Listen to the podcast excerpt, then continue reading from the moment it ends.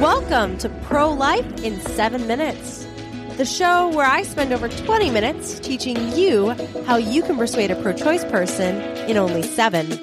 I'm your host, Catherine Burrow. I'm the co founder and executive director of the Abortion Dialogue Academy, also known as ADA. Let's dive into today's episode. Welcome back to the podcast, everyone. I am so excited to get to start teaching you apologetics again. Now, if you are brand new to the podcast and you have not listened to our first season, I'm going to encourage you to go back and listen to that before you do this episode or any of these future episodes in season three, because in season one, I taught a lot of foundational principles and techniques that you're going to need in order to properly respond to advanced pro choice arguments. So if you haven't learned those yet, you're going to be a little lost in these upcoming episodes. So go back, review that, and then meet us back here. This season is all going to be about advanced arguments. Now, if you remember from episode five of season one, one of the things I taught you is that there are only three pro choice arguments, which always confuses volunteers because then I go on to say, and now I'm going to teach you advanced arguments. But the truth is, is that the advanced arguments are not necessarily new arguments. What they are is they are kind of the same old arguments. They're the same three arguments, but they're packaged a little bit differently and therefore they're harder for pro life students to recognize recognize. So they tend to confuse and trip up the pro life student. And so that's why we classify them as advanced because sometimes students need extra training to be able to properly identify them. Now, the first advanced argument that I'm going to teach you how to respond to is back alley abortions. So essentially, this argument says that if we make abortion illegal, women are going to die from unsafe, illegal back alley abortions, which is why we need to keep abortion safe, legal, and therefore rare. So, anytime someone's talking about illegal abortion being dangerous, killing women, women getting desperate and injuring themselves with self induced abortions, all of those kind of safe, legal, rare ideas, they all fall under this, what we call back alley abortion argument umbrella. I've sometimes even heard like a pro life twist on this, where the pro choice person will say, well, with illegal abortion, two people die, but with legal abortion, only one person dies. So therefore, we need to keep abortion legal so, how do you respond to a back alley abortion argument? Well, first, I'm going to talk about what you should not do. because the most common response I see from untrained pro life people is actually very unpersuasive and can actually be counterproductive to the conversation. Now, what I hear most pro life people do is what I talked about in season one, episode three. Most pro life people's natural instinct when someone brings up a back alley abortion argument is to contradict the common ground. They want to argue with the pro choice person about their claim that women women are going to start dying from self induced or illegal, unsafe back alley abortions a lot of times what I hear people say is, well, you know, it's an exaggeration. It's not going to be that bad. Or they'll talk about how many women died from legal abortion. And the reason that these type of statements are unhelpful, unpersuasive, and counterproductive is because of two reasons. First, while yes, they're true statements, they're not communicating to the pro-choice person what the pro-life person thinks they're saying. The pro-life person thinks they're refuting the back alley abortion concern, that they're reassuring the pro-choice person that women will will be fine and they're not actually going to die. But I'm telling you right now, what the pro-choice person hears when we say these things is, I don't take this problem seriously. I don't really care if women die from back alley abortions, and I don't think it's really that big of a deal. And obviously, that is not what the pro life person is trying to communicate, but that is unfortunately what comes across. And it really hurts your ability to win someone over to the pro life side when they feel like your side doesn't care that women could die from an illegal back alley abortion. Because the truth is, like, yes, that is going to happen. Maybe not to the degree or the amount that people who are promoting these arguments think it'll happen, but will there be in a post Roe world at least one woman who gets so desperate that she seeks out an unsafe, illegal back alley abortion and dies in the process, of course that will happen because that's happened with legal abortion. And so I think it's important that we recognize that when we try and downplay how frequently it happens, what we're actually communicating is a lack of care and concern for these women in these really hard, desperate situations. And that is extremely off putting to pro choice people and very unpersuasive. Now, the second reason that this is not persuasive is because it's not actually addressing the real argument the pro choice person is making.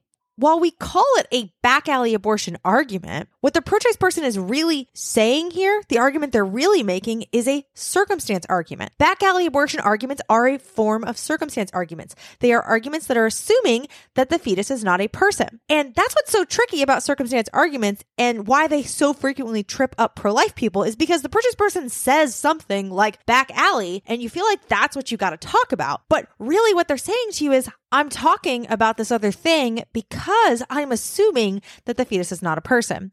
And how do we know that that's what they're really saying, that they're really assuming that the fetus is not a person? Well, because their logic, their argument wouldn't make any sense if a person, like a newborn baby, for example, was involved. So, one example that I will share when I'm doing like a youth presentation to kind of highlight this is a long time ago, there was a news story that came out where a young woman who was mentally ill had a newborn baby and ended up killing that newborn baby by throwing the baby out of a high rise apartment window. And in addition to this being a very, very tragic story, what she did was also very dangerous for herself. I mean, she was up high, leaning out this window. She'd just given birth, lost a lot of blood. It's very plausible that she could have slipped and fallen to her own death in this process. Now, she didn't in this news story, but it's not out of the realm of possibilities. You imagine in this hypothetical world that, you know, the news agencies glamorized this a bunch and then we started having, you know, copycat cases popping up, well, obviously there would be a town hall meeting to address this epidemic of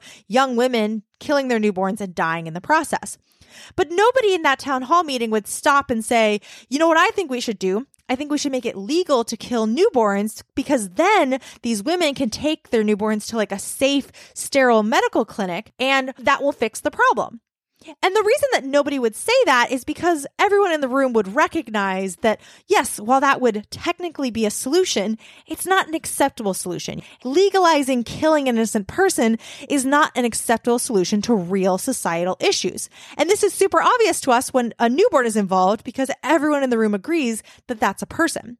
So the only reason the pro choice person is bringing up back alley abortions is because they are fundamentally assuming that the fetus is not a person in the same way that a newborn is a person. So that's what you have to show the pro choice person.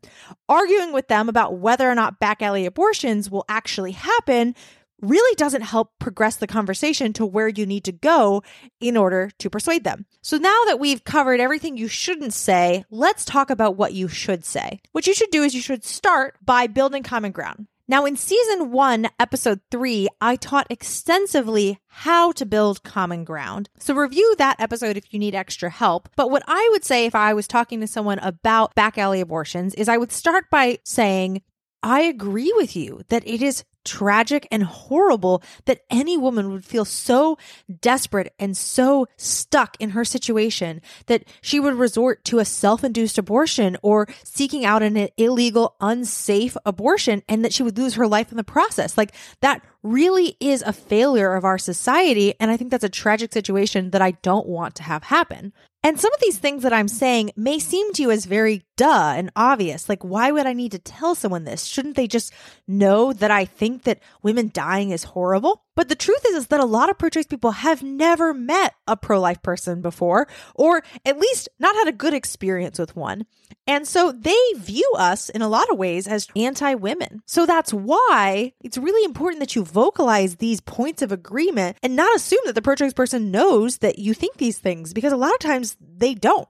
After you build common ground, then what I teach volunteers to do next is a slightly modified version of our circumstance response. First, you'll say, if a woman died trying to kill her newborn, we wouldn't legalize infanticide to make it safer for that woman to kill her newborn because the newborn is a person. Then you'll finish with a slightly modified version of the second step of the circumstance response. So you'll finish by saying, So do you see how at whatever point the fetus becomes a person like the newborn, we wouldn't legalize killing the fetus in order to make it safer for the mother because at that point it would be killing a person. And then you would go straight into personhood and you would ask, what do you think the fetus needs to be legally considered a person like the newborn? And notice how you've transitioned the conversation away from the discussion of back alley abortions to a discussion of personhood, because that's where the real disagreement lies.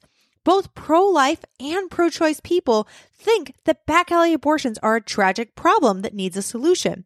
What we disagree on is what is an acceptable solution to that real problem. And legalizing killing an innocent person is not an acceptable solution to back alley abortions. So what we have to show the pro-choice person is that that's what abortion is. Abortion kills an innocent person. And the only way you can do that is by talking about personhood, not back alley abortions and how frequently they're going to happen. I hope all of that was helpful for you. I'm going to be making an entire workbook sheet page on how to respond to back alley abortions. If you're on our email list, you should get that emailed to you this week. If you're not on our email list, you can sign up at www.abortiondialogueacademy.org slash podcast or by clicking the link in the show notes below. So next week, we're going to talk about life of the mother arguments. So I thought this would be a good next episode because back alley abortions and life of the mother arguments tend to go hand in hand. They tend to get confused a lot and the way you respond to them is very, very different. So we're going to talk about that next week. So tune in then to learn more. If you liked today's episode, you can help support the channel by leaving us a five star review. Make sure you hit that follow button so you never miss an episode. And if you haven't yet, sign up for our podcast email list on our website. That's www.abortiondialogueacademy.org slash podcast. That way you get all the training exercises from the show delivered right to your inbox. Now, I will see all of you next Saturday as I continue to teach you how you can persuade someone to be pro life in seven minutes. Until next week, God bless.